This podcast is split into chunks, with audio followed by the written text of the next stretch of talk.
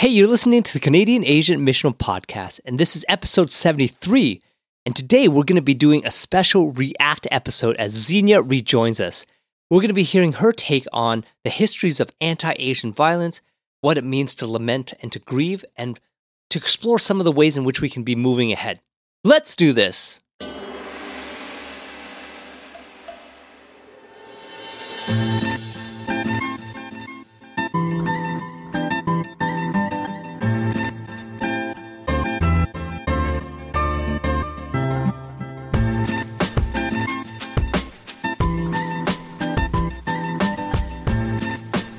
All right, we are back and we are excited for today because we originally had thought that we were going to do a two part episode. Although this conversation has produced more and more different responses, and we really wanted to do one episode with Xenia back. And Xenia is here. Xenia, what's going on? Hey, how's yes, it going? Yes, we are so glad you're back and that you're feeling better. This is going to be like our first React episode which is pretty cool. I don't think we've ever done a React episode. And so Xenia is going to be reacting to what we talked about in our first two episodes in this series on anti Asian violence. As always, Bernard and Shu are here as well. What's going on? What up? Yo, yo, Yo. we should get this on a Twitch live stream going. Twitch React. all the cool peoples, all the cool peoples. And as we have also listened to the responses of people sending in their feedback and their thoughts and reactions, we're actually going to be doing a fourth episode as well later on on all the different types of responses that people have sent in. And we're really excited to kind of dive into some of those conversations as well because there's a lot of different perspectives. And if you have any responses to any of the first three episodes of this series, please make sure you comment and let us know and contact us. We'd love to hear from you. And we're going to be doing our fourth episode on those different perspectives and responses. But today we're talking about Xenia's reaction. Xenia wasn't here last time, but we're so glad that she's back. We're back at full strength. And we wanted to hear what were some of your thoughts as you listened to the first two episodes. The first one being the one talking about lamenting and grieving and processing through you know the situations and, and what has been revealed and you know the second episode was about what are some of the things that we can think about as we think about moving ahead to consider and to contemplate so let's talk about initial reactions first of all xenia what did you think I'm just coming out of the New Leafs. Shout out to our friends at New Leaf. yeah yeah Their series on anti-racism, right? And so I've like I've got all that stuff in my head, and then we're doing this. So yeah, I'm just thinking through this episode. You guys talked through so much stuff. Talked through you know the amplification of covid-19 you talked around the differences across the country you talked about crt which honestly i don't want to touch with a 10 foot pole. There's the experiences and diversity of experiences of immigration. You talked about like powers and principalities which is almost always one of my favorite things to talk about. And then you know you rolled right into hospitality and you talked about what does it look like to be a christian in our context so i don't know actually where to start it's truly, truly a React episode, which is great. Perhaps one place that we can start is thinking about the histories of anti Asian sentiments or violence within Canada, and especially in response to also what has been unearthed and revealed because of some of the incidents that have happened in the States. Of course, we are not immune to it in Canada as well. For you, what do you think about some of those histories, those narratives that have happened here in Canada? Yeah, I think we don't think often about like we learn about the Japanese concentration camps. We talked about the Chinese head tax a lot, and I think it's particular to who we are and our location as East Asians in Canada. But I think sometimes we forget about the Indian populations, the racism that they've experienced, right? So, you know, the the boats that were turned away and even the ongoing systemic racism that brown communities face. And by brown here I mean like, you know, the the Punjabi demographics and we know that COVID 19 has disproportionately hit, say, Brampton, for example, of the three areas around the GTA. So I think when we're talking about narratives that are missing in the Asian context, I think oftentimes we don't consider the South Asian narrative often enough. I'm also thinking through like solidarities with our indigenous peoples in Canada here. So, you know, today today is the day where it was announced from Cowessess First Nations about the 751 unmarked graves. And I don't think we know often enough like how much solidarity there was between, you know, the first wave of Chinese immigrants over to Canada to build the railway and they were taken in by the First Nations peoples. I don't think we hear that often enough because there's such a disparate sort of understanding of the different waves of immigration from the Chinese history. So when I'm thinking about anti Asian violence, I'm thinking we need to actually situate it within the larger narrative of Canadian history. In the episode that you guys recorded, like you were very careful to say, well, we're Canadian and also we're affected by the Americans. And I don't think we also know how outsized the American influence is on us because I don't think we've really wrestled through what it means to be Asian in Canada. I don't think we've really thought through like how do we locate ourselves within the sort of broader narrative. And I also don't think we've recognized how much of the solidarity narratives that we're seeing to coalesce in the United States or have been coalescing in the United States were also present in Canada. The other thing I would probably want to say to that too is that we should talk about all the ways how immigration policies affect who we are here in Canada, right? Like the United States actually lets more people in than we do as Canada. Our immigration policies are among the most stringent in the world. We only let people with certain education, with certain like amount of wealth, and so on and so forth. And I don't think we've actually thought through how racist those policies can be. So I think that's just some of the things that I was thinking about as I was listening to that episode. You mentioned some huge topics there. Those are huge topics. Yeah, I, I, think more than ever that we're, we're trying to get a better grasp on this wide issue racially, eth- ethnically. If I were to be honest, I have a hard time wrapping my head around it as I try to study what's going on in the nation right now. And actually, the worst place to study, I find, is the news.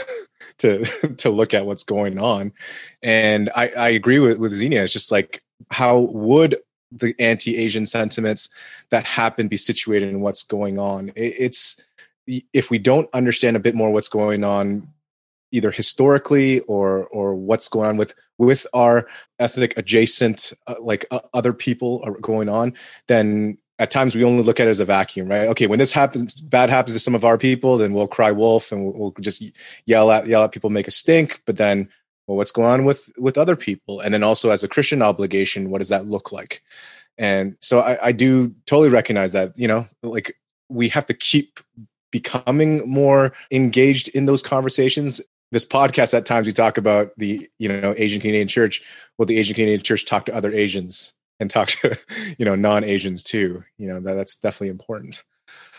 But i think there's something also like with canadianness that i don't know if we've been able to truly articulate well because maybe we don't have the clarity of the language or like this this less of a Canadian identity versus say like an American identity where there's key markers where I think with the Canadian identity is like an ebb and flow. So I think like, you know, when Xenia we were talking about like the different policies of like immigration policies and stuff like that, like I wonder if we don't really engage with that because like most people probably don't know because it's just or don't, don't care.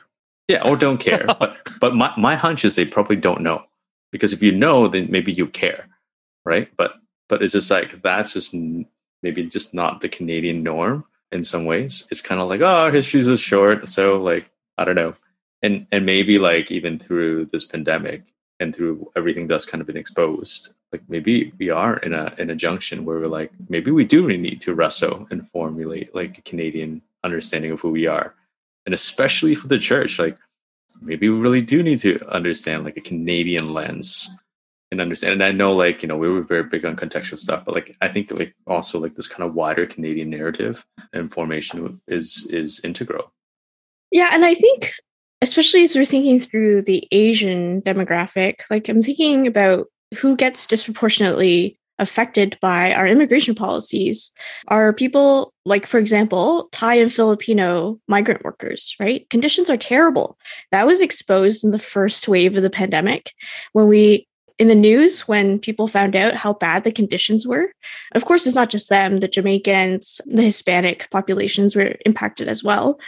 But just even thinking about that, I don't think we're often even aware of what happens uh, in the broader Asian narrative. And you're right. I, I was saying to a friend the other day, I wonder if to be a settler is to actually be diasporic because we don't have, you know, a quote unquote solid Canadian sort of identity. I think a lot of these type of conversations have given me reason to pause and to reflect and to listen because you're right, Xenia. Like, there's a lot that has gone on, and there's a lot of experiences that people have had that we are not aware of.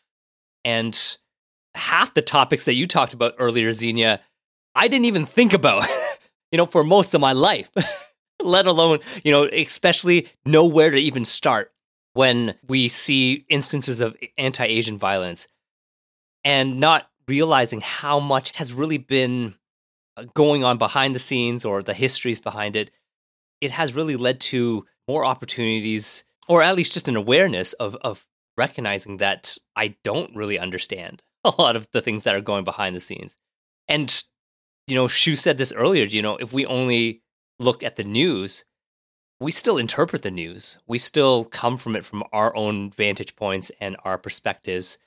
And yeah, like we might have learned about Canadian history in high school, but you know, how does that connect at all to what we're talking about today? And for some parts, it probably does connect, but I feel for a lot of the areas, I felt very uninformed about, and I only started to look up things and to start talking to people and listening to people when instances of violence have happened. And so I count myself a little bit in the boat of feeling a little bit uninformed and not aware. And I think it has been very stretching and it has been an ongoing process of trying to understand the experiences, but then also trying to make sense of what does it mean for us now? And uh, you know later on we're going to be talking about this but like you know what does it mean for us to kind of think about moving forward? So there's so much in there and i have to admit that like i haven't thought as much about a lot of this until this past number of months so my my background's a bit eclectic right and it, it's been a great privilege actually because one of the privileges of having an eclectic background is that i get to hear lots of different stories so some of our listeners might not know this, but I have a I have a minor in history. It was supposed to be a major until I realized that you know I couldn't major in Asian history at the University of Ottawa. Uh, which whoa whoa is shots fired toward Ottawa? Come on, we have listeners in Ottawa. Wait a second, Xenia, what's going on? you know, I picked the program for its French immersion, and then you know things went sideways. Um, ah, okay. but you know, I I really valued my history education. And then more to that, you know, I found out when I was a little bit, I think I was in high school maybe, when I found out that my great grandfather actually worked on the railroad. And so there was all this history there that I started to think through and read through because I wanted to know more about my family's history. And then I, when I lived in Vancouver for a year, I was so caught up in this, like, oh, I'm trying to figure out what it means to be Chinese that I, I went I went to the Vancouver Public Library and pulled book after book after book off my shelf off the shelves, right? And lots of Frank Chin, lots of fiction actually. Okay, there's so there's a it's probably R rated, right? But Sky Moon Cafe opened my imagination up to, you know, the Chinese story interwoven with the indigenous story.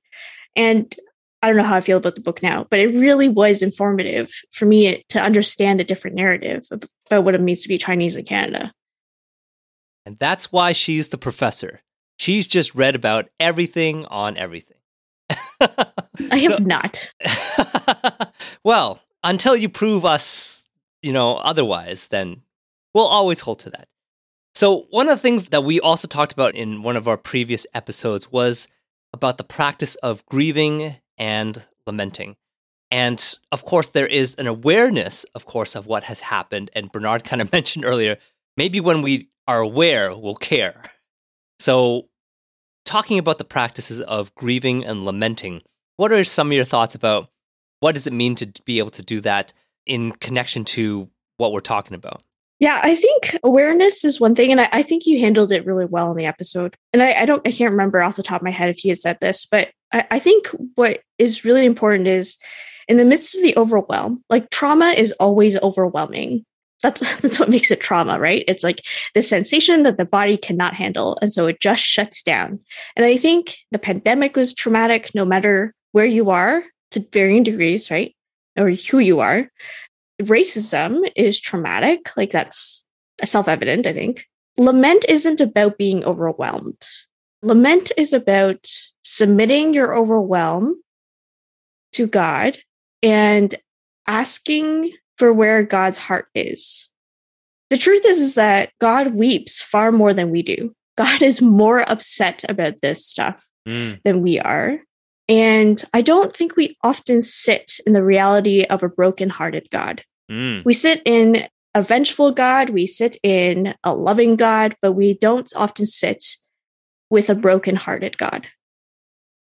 And I think when we sit with a broken-hearted God, we start to begin to understand his justice. We begin to understand his love. And so lament actually ushers us into that place of sitting with brokenheartedness of being able to say, God, you are weeping, so invite me to weep. God, you love, so invite me to love. God, you long for shalom, your peace, so would you invite me to long for the same? I think only when we begin to sit in that place that we begin to understand how God's justice and his shalom might take place. And it's interesting, right? Because I think I was reading this piece about Jewish interpretation versus Christian interpretation. And this is broad strokes. But the Jewish rabbi I was reading said something along the lines of oftentimes Christians have this tendency of asking questions to the text, whereas Jewish interpretation says, wait, let me read the text and then ask questions of the text. And I, I think what we do with lament is the same we have our own questions. It's not that we set them aside. When we come again to the text where God is brokenhearted, we come back to the text of lament and we watch the sort of flow of the lament and we are invited to the same. So I'm thinking like the Psalms are a great place for this. Lamentations is a great place for this. I would recommend Jeremiah, but with a with a like heavy dose of you will cry if you read Jeremiah. I cry when I read Jeremiah, so you know, when you get to John 11, right? And there's all this narrative all around it. And in the middle of the text, John 11, 35, two words, right? Jesus wept. And you, and if you have any sense of the narrative, you're aware in that moment that there's a pause and you're supposed to pause with it. And you feel the gravity of the situation with which Jesus feels Lazarus's death. And then Jesus speaks.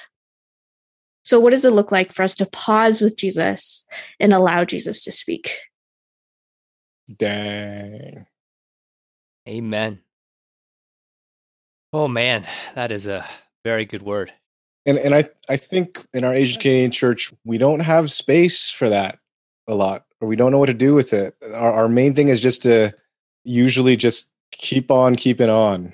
There isn't that space, that pause, that silence, and we don't have to be okay. I have to fix myself, or I have to fix somebody else, or I have to just keep being functionally doing everything, but that there's permission to be spend that time in lament because it's needed for us and it's part of i think just yeah follow, following the footsteps of christ as as you're mentioning that even he would he would be taking that that pause pause is so disruptive like i was kind of thinking about and i don't know this one maybe Xenia will need to correct, but like the meaning of Selah in the Psalms and what it means to kind of have that pause and almost like an intermission. And I could be totally wrong and off, but there's this kind of like this intentional pause, right? And I don't know, like if it's embedded into even you know the narratives of lament, maybe that's that's part of like an invitation for us to practice that too. Yeah, that's the name of my church, by the way. Did I get it right? yeah, I mean, some of it uh, we've got a really bad sense of humor, so some of it is like, how are all the ways we can pun pun this name? But yeah, it's a stoppage, right, in the text. So you're a Christian vocal band too, CCM band. So oh no, did, no, no. Kanye, didn't Kanye have a song called Selah too? Yeah, I think so. Is on his Jesus is king. I just want to kind of follow up on some of this. Shu had mentioned that perhaps there's not that space within our church communities to do this. And I think I want to maybe take it a step more and think about is this also a practice and skill that we need to be able to develop? Because I'm wondering if we actually have the capacity to do it for both ourself and our own trauma, and then to be able to do it for others and thinking about trauma that other people have experienced and to grow in empathy and to be growing in sitting with someone. Because I don't think that this is something that we naturally gravitate toward. Or maybe we don't know what to do. And sometimes we feel the silence when we are having silence. And sometimes we want to just respond with a pat answer or some cliche just to, you know, escape the moment. But I don't think it's a given that we can just be able to do it. And what does it mean to really develop that practice? What does it mean to really be able to sit in that? And I love what you said, Xenia, that when we think about God as a God who is brokenhearted, how do we sit with that? And my mind kind of goes to a question of, you know, how do we even begin to think about that? How do we even begin to conceptualize that and understand it so that we ourselves can be formed and to be more like Christ and to be able to sit and be pausing and weeping? So yeah, that's where my mind is going right now because I, I just wonder if some some of these things have not been formed in us or we have not developed it. And so that may be one of the reasons why it becomes so difficult in for us to be able to address and have healthy ways of of processing and sitting with this? Yeah, that's a great question. If only because I struggle with it, right? My spiritual director just gets so frustrated with me because I don't sit still well. And he's always like, "Oh no, no, just you know, you just talk it out, and then and then we're you're gonna listen to me read the scripture or this poem, and then you're just gonna sit and wait for God's voice." And I'm always super thankful that he does that because God knows it's not my first sort of I'm a I'm a type A, like let's go for it sort of kind of person. So yeah, but you know, go see a spiritual director. Like that's that's one way. And then, you know, my my church has prioritized spiritual formation as one of our key practices. It just means that we get led into group spiritual direction as part of our service. It means that we'll chuck a Sunday out the window planning. And it's easier for me, right? Because my church is small. I'm not, it's not like a thousand person church or a hundred person church, even, or even like 50 person church, much smaller than that. But we're learning to be flexible with what God is doing. And, you know, the week where things went, you know, I, I think, I remember, I don't remember which week it was, but we decided we were going to take out our programming and we are going to do some mourning and lamenting together. So we had a liturgy prepared. We had some time and space that was silent. We put up a Jamboard for people to do art on. And then we said, well, this practice can't just be a one off sort of thing. So, you know, we, we invite people to do that now, even to journal through their feelings as they're going through scripture, to paint on Jamboards if they want, and to show us afterwards. We've had a couple of spiritual directors come in now and lead us into breath prayers, those sorts of things, you know? So I think that's one way we can lean into it. That if we practice and cultivate the practice of silence, and we deliberately infuse it into our Sunday service or into our small groups or into, I was going to say band meetings, but that doesn't mean anything, right? Into our accountability groups, then maybe it'll just start to become second habit. It'll just become habit because the more you do it, the more you practice it, the more it'll just come instinctively. Like you can't, like everything that we've been taught has been discipled into us, right? It's not just, oh, yeah, we're going to change today. Well, Rome wasn't built in a day. And I wonder if part of that discipleship process is kind of shifting from the mind to the heart. And I wonder if, like, when it's often like a cognitive dance, then you even trying to wrestle with lament in an intellectual level versus like lament can't be intellectualized it has to be felt It has to be like you actually have to embody it. You, you're actually entering into kind of that, you know, that sphere, which is why like I really like James, James K. Smith's book, "You Are What You Love," about discipleship and like kind of going into kind of the, the holistic kind of embrace versus like this kind of naturally cognitive approach. And I wonder if that's part of the critique of kind of our modern evangelicalism, where like I remember attending church earlier on in my Christian walk where emotions was was was like wrong. You shouldn't feel. Feelings can't be trusted.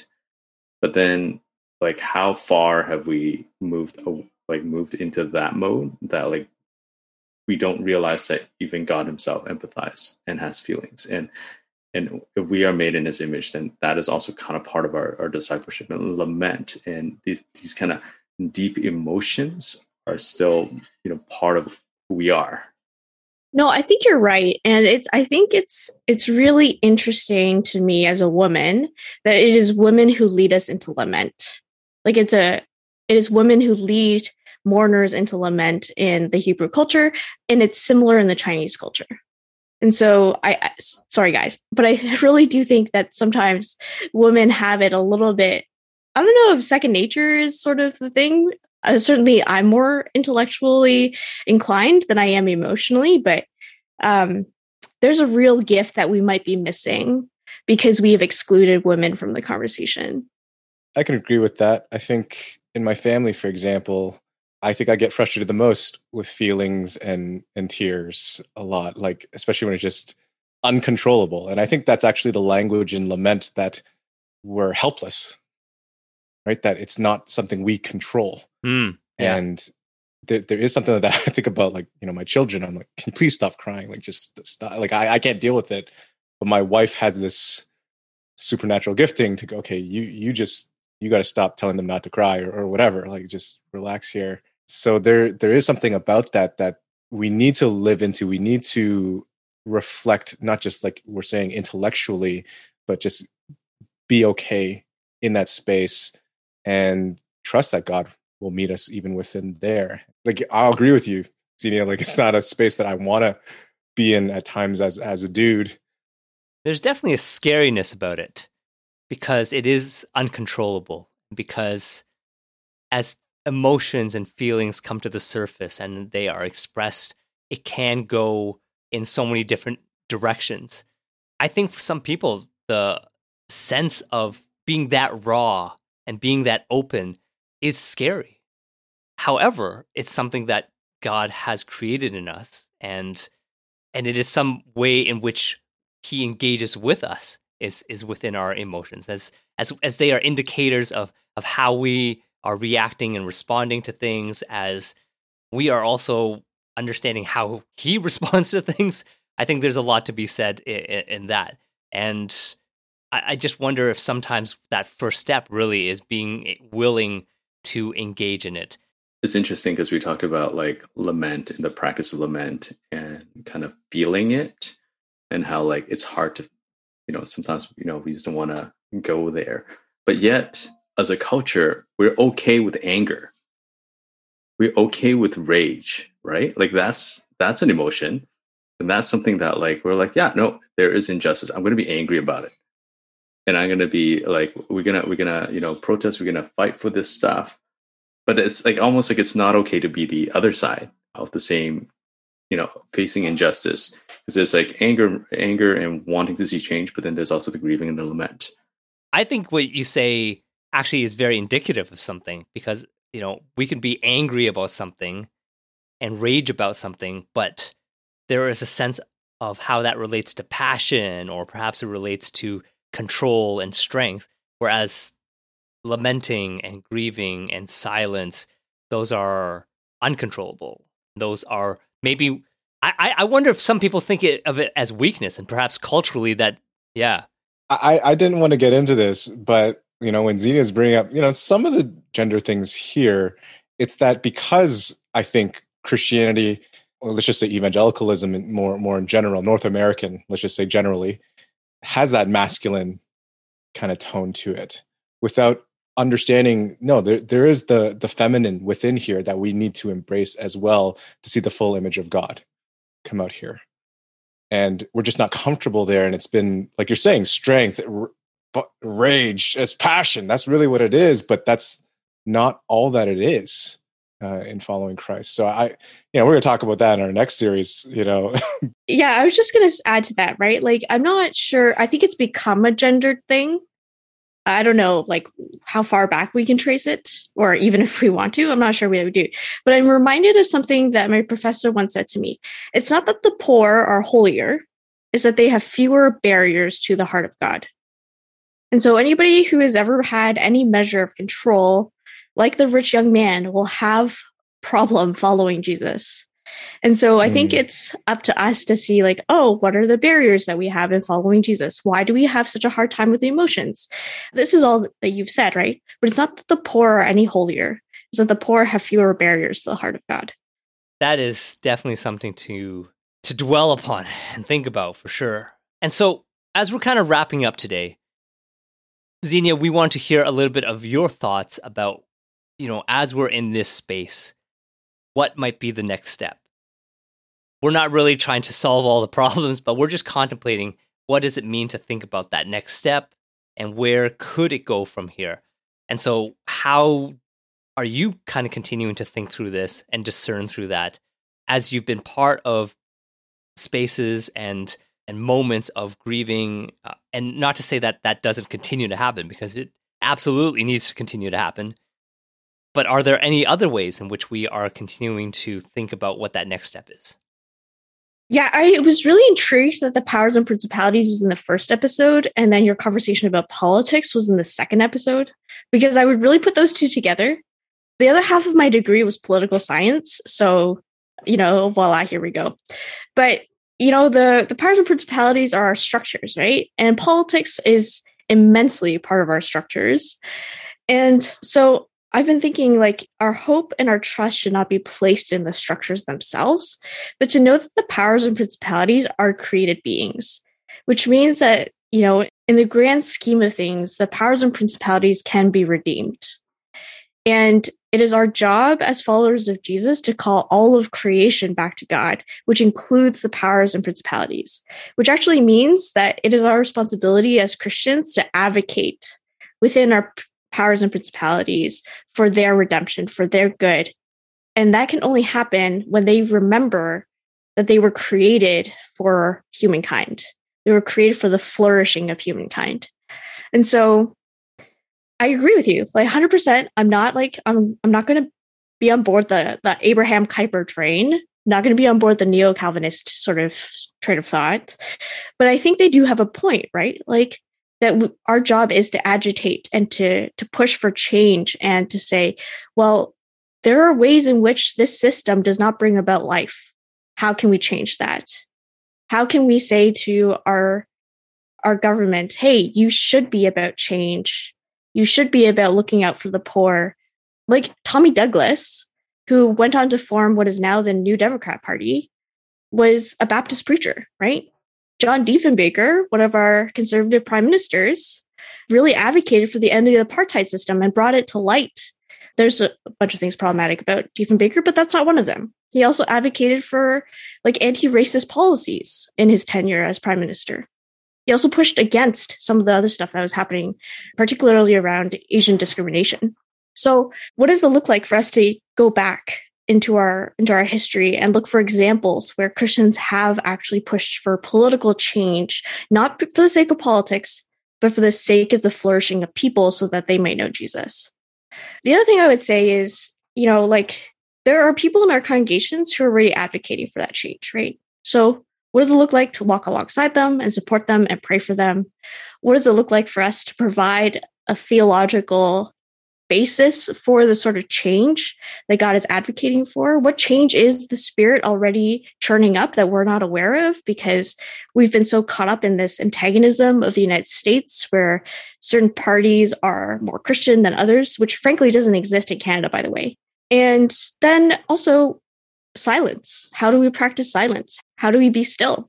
Lastly i would say like have some curiosity develop some you know divinely inspired curiosity that provokes the imagination that god gave you just be open and and see what god is up to Like if you're not curious, you won't learn anything. This is say honestly, this I'm not this is not why I'm a professor. Like the, the book reading, it's because I'm curious. I don't know something.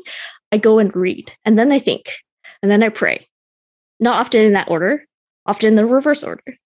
But it it is the sort of thing where I'm saying, okay, well let, let's not think we know it all. Like what do we still yet have to learn that God has to walk us into, right? We don't do this alone. And there's certainly resources out there for people to to kind of dip their feet into if they need to. So, for example, NAIITS is just had their big conference on um, Indigenous reconciliation with Christians, and they're a Christian organization that has been raising up good Christian Indigenous scholars. Learned so much from them. So, what does it look like for us to actually engage in in conciliation with First Nations peoples here, right? Other than that, I've got nothing. You mean you just gave us everything and then now you're saying I got nothing? So I think that's a contradiction because you gave us so much to think about. or I'm Canadian, you know? you know what? We're Chinese gonna... Canadian. Oh man. Oh man, there's a lot going on Boom. here. We're going to end it off there because that was a excellent word to end it off and a lot to continue to sit with and chew on. And yeah, thank you so much. Xenia, we definitely missed you in the first two parts, but we're so glad that we got to hear from your perspective today and to hear your reactions. And you probably keep us more in line than you probably know. So, anyways, our next episode, we're going to be wrapping up this series and we're going to be responding to how people reacted to these first three episodes. So, if you got something, please let us know you can reach us on Facebook, Instagram, Twitter, or by email, contact.campodcast at gmail.com. And if you haven't done so already, please remember to rate and review and subscribe to our episodes.